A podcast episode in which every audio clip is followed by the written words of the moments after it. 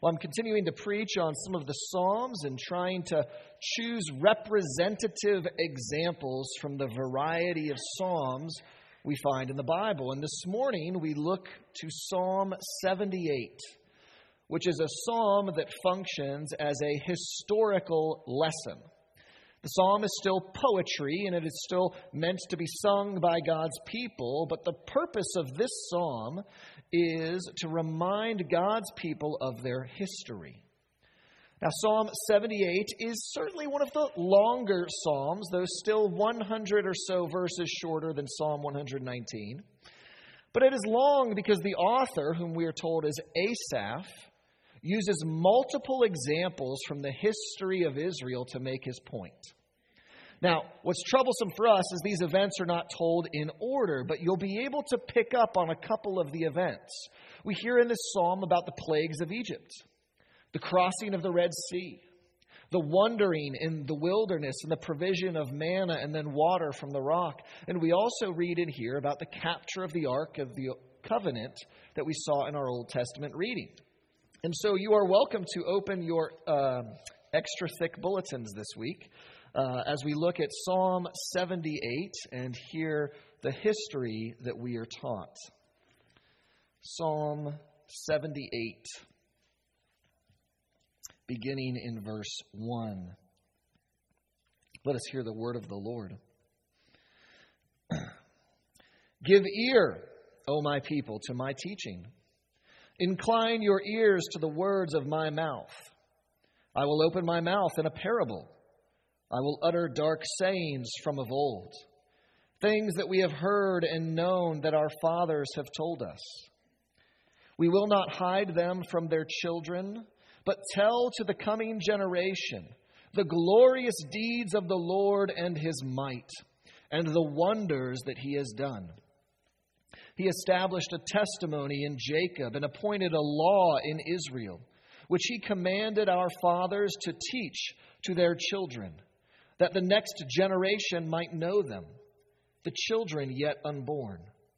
And arise and tell them to their children, so that they should set their hope in God and not forget the works of God, but keep his commandments and that they should not be like their fathers, a stubborn and rebellious generation, a generation whose heart was not steadfast, whose spirit was not faithful to God. The Ephraimites, armed with the bow, turned back on the day of battle. They did not keep God's covenant, but refused to walk according to his law. They forgot his works and the wonders that he had shown them. In the sight of their fathers, he performed wonders in the land of Egypt, in the fields of Zoan.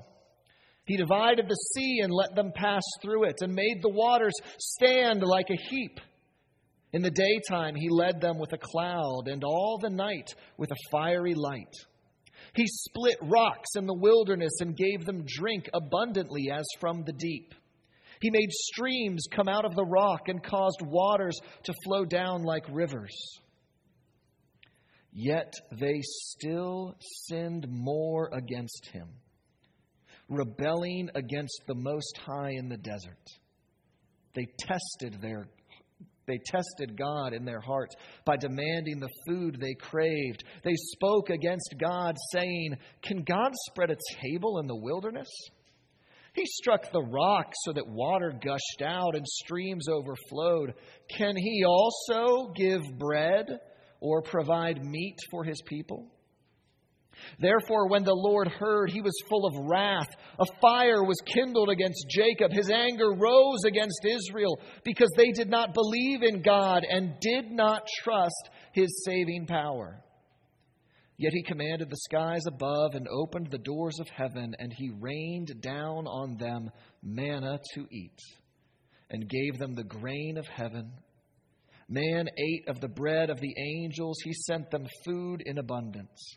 He caused the east wind to blow in the heavens, and by his power he led out the south wind. He rained meat on them like dust, winged birds like the sand of the seas. He let them fall in the midst of their camp, all around their dwellings. And they ate and were well filled. for he gave them what they craved. But before they had satisfied their craving, while the food was still in their mouths, the anger of God rose against them, and he killed the strongest of them and laid low the young men of Israel. In spite of all this, they still sinned. Despite his wonders, they did not believe. So he made their days vanish like a breath, and their years in terror. When he killed them, they sought him. They repented and sought God earnestly. They remembered that God was their rock and the Most High God their Redeemer. But they flattered him with their mouths, they lied to him with their tongues. Their heart was not steadfast toward him, they were not faithful to his covenant. Yet he, being compassionate, atoned for their iniquity and did not destroy them. He restrained his anger often and did not stir up all his wrath. He remembered that they were but flesh, a wind that passes and comes not again. How often they rebelled against him in the wilderness and grieved him in the desert. They tested God again and again and provoked the Holy One of Israel. They did not remember his power or the day when he redeemed them from the foe, when he performed his signs in Egypt and his marvels in the fields of Zoan. He turned their rivers to blood so that they could not drink of their streams. He sent among them swarms of flies which devoured them, and frogs which destroyed them. He gave their crops to the destroying locust, and the fruit of their labor to the locust. He destroyed their vines with hail and their sycamores with frost. He gave over their cattle to the hail and their flocks to thunderbolts. He let loose on them his burning anger, wrath, indignation and distress, a company of destroying angels. He made a path for his anger. He did not spare them from death, but gave their lives over to the plague. He struck down every firstborn in Egypt, the firstfruits of their strength in the tents of Ham. Then he led out his people like sheep and guided them in the wilderness like a flock. He led them in safety so that they were not afraid, but the sea overwhelmed their enemies. And he brought them to his holy land, to the mountain which his right hand had won. He drove out nations before them. He apportioned for them for a possession and settled the tribes of Israel in their tents. Yet they tested and rebelled against the Most High God and did not keep his testimonies, but turned away and acted treacherously like their fathers. They twisted like a deceitful bow, for they provoked him to anger with their high places. They moved him to jealousy with their idols. When God heard, he was full of wrath, and he utterly rejected Israel. He forsook his dwelling at Shiloh, the tent where he dwelt among mankind. And he delivered his power to captivity, his glory to the hand of the foe. He gave his people over to the sword and vented his wrath on his heritage. Fire devoured their young men, and their young women had no marriage song. Their priests fell by the sword, and their widows made no lamentation. Then the Lord awoke as from sleep, like a strong man shouting because of wine, and he put his adversaries to rout. He put them to everlasting shame. He rejected the tent of Joseph. He did not choose the tribe of Ephraim, but he chose the tribe of Judah, Mount Zion, which he loves. He built his sanctuary like the high heavens, like the earth which he has founded forever. He chose David, his servant, and took him from the sheepfolds. From following the nursing ewes, he brought him to shepherd Jacob his people, Israel his inheritance. With upright heart, he shepherded them and guided them with his skillful hand. Amen. Let us pray. Oh Lord, we thank you for your word.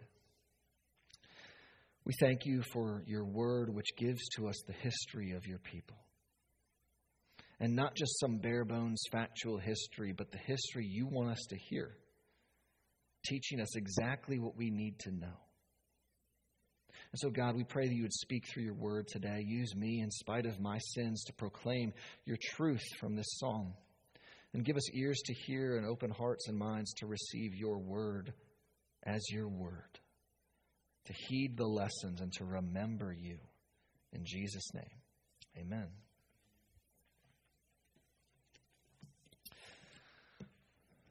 In Psalm 78, we see that we are called to remember our history.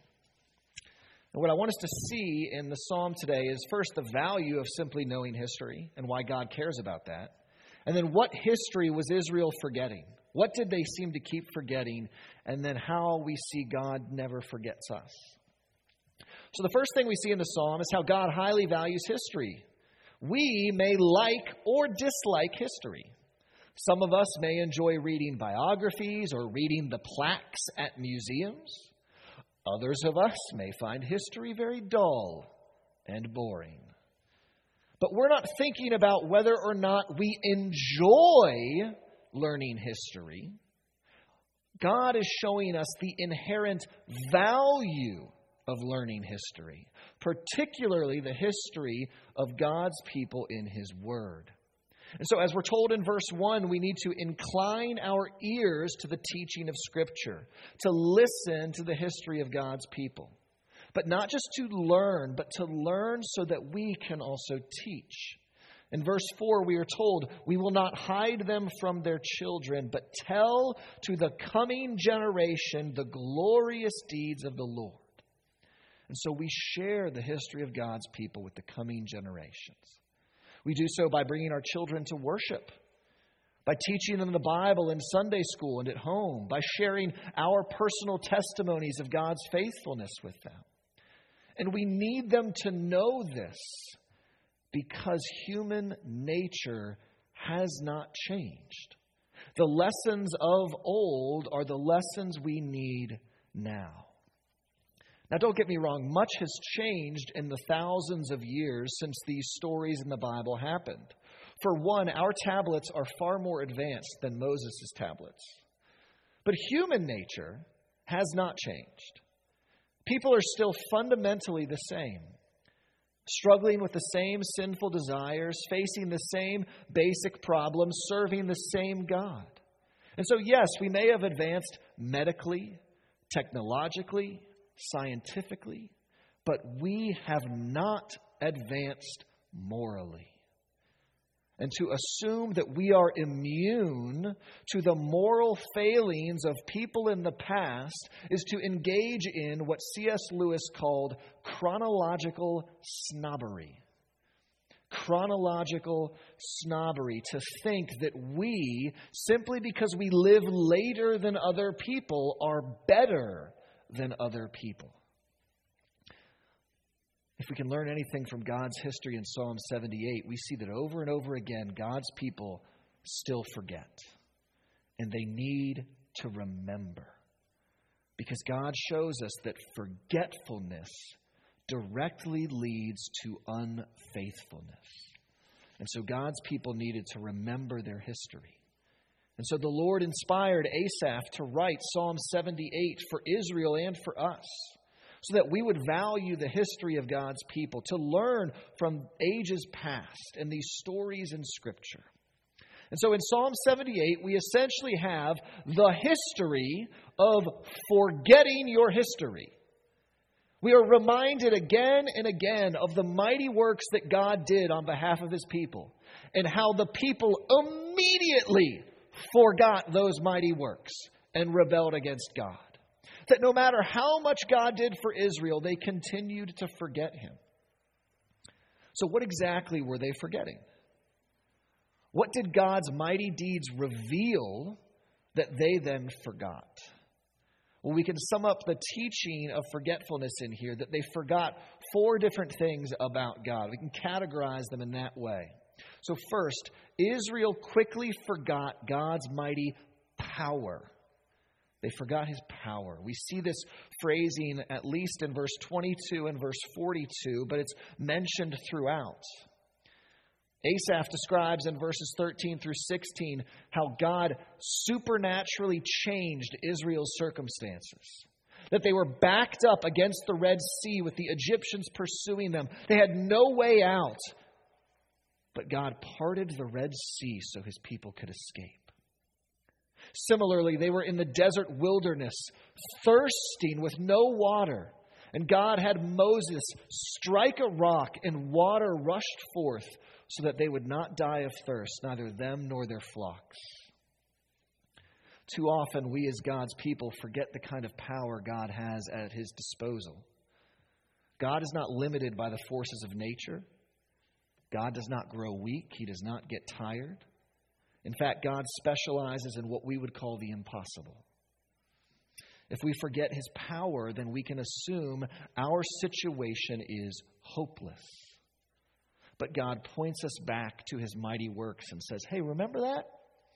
I'm still that powerful. And I still use that power for the good of my people. Don't forget my power. Second thing Israel forgot, in addition to his power, was God's provision. That in verses 19 through 20, Israel gets to complain, they whine. Can God spread a table in the wilderness? He struck the rock so that water gushed out and streams overflowed, but can He also give us bread and meat for His people? They're essentially like, yeah, we know you provided breakfast and lunch, but what about dinner? You did all of these other things, but can He really do this? We are told that in asking these questions and complaining, they tested God. They didn't believe that God could provide what they craved. They knew He could provide some things.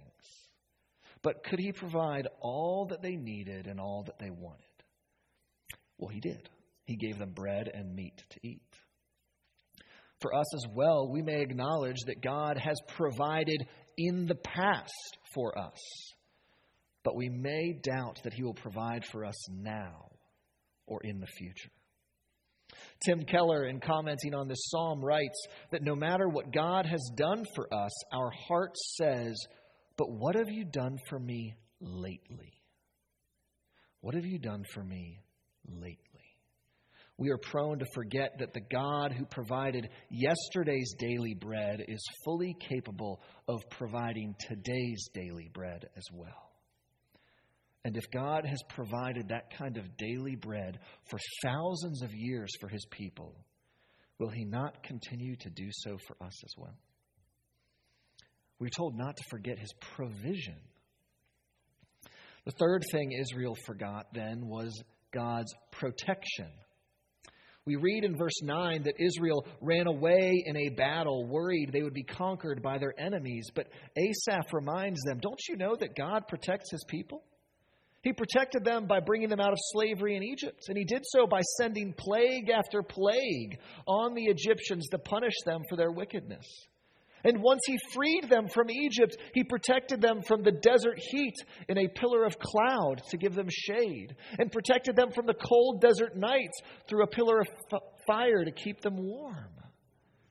Would he not protect them from an enemy army if they trusted in him? We too can forget God's protection when we face danger because we think God's protection means to live in a bubble where danger will never, ever touch us. But God protects his people not by keeping us free from every danger, but by walking with us through the danger. And so he doesn't always protect us from contracting disease, but he protects us through that by keeping us from despair and giving us the sure and certain hope of the resurrection of Christ. He may not protect us from every relationship of ours being broken, but He protects us from the loneliness we feel by comforting us and sustaining us. God has shown a long history of protecting His people by being with them in the hardest of times. We're told not to forget that kind of protection. And then the fourth thing Israel we see forgets is God's punishment. His punishment. You see, when Israel asked for bread and meat, God gave it to them, But while they were chewing on it, he judged them by killing many of the whiniest Israelites. He was chastising them for, forget, for being forgetful people. It was an incredibly harsh lesson, but we immediately read in verse 32, right after that punishment, in spite of all this, they still sinned. Despite his wonders, they did not believe.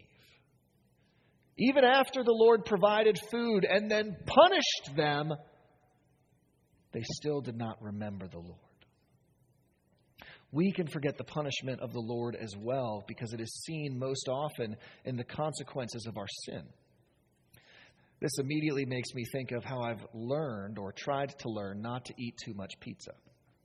That I am no longer a teenager, I am no longer in college, I can no longer eat as much pizza as I would love to eat. And if I do, there are consequences. Yet I still forget and still desire that pizza and suffer the consequences for my mistakes. And the same is true for sin. That even after facing the consequences of sin that God graciously gives us to show us this sin is bad, don't do it, feel the shame and pain of your sin, we still then are tempted to sin again and immediately forget all of those consequences. Sin and then get the consequences and go, oh, I did it again. I need to remember God's gracious punishment that these consequences show me sin hurts. And so Psalm 78 repeatedly shows us the forgetfulness of God's people. And that tendency to forget is found in all of our hearts as well.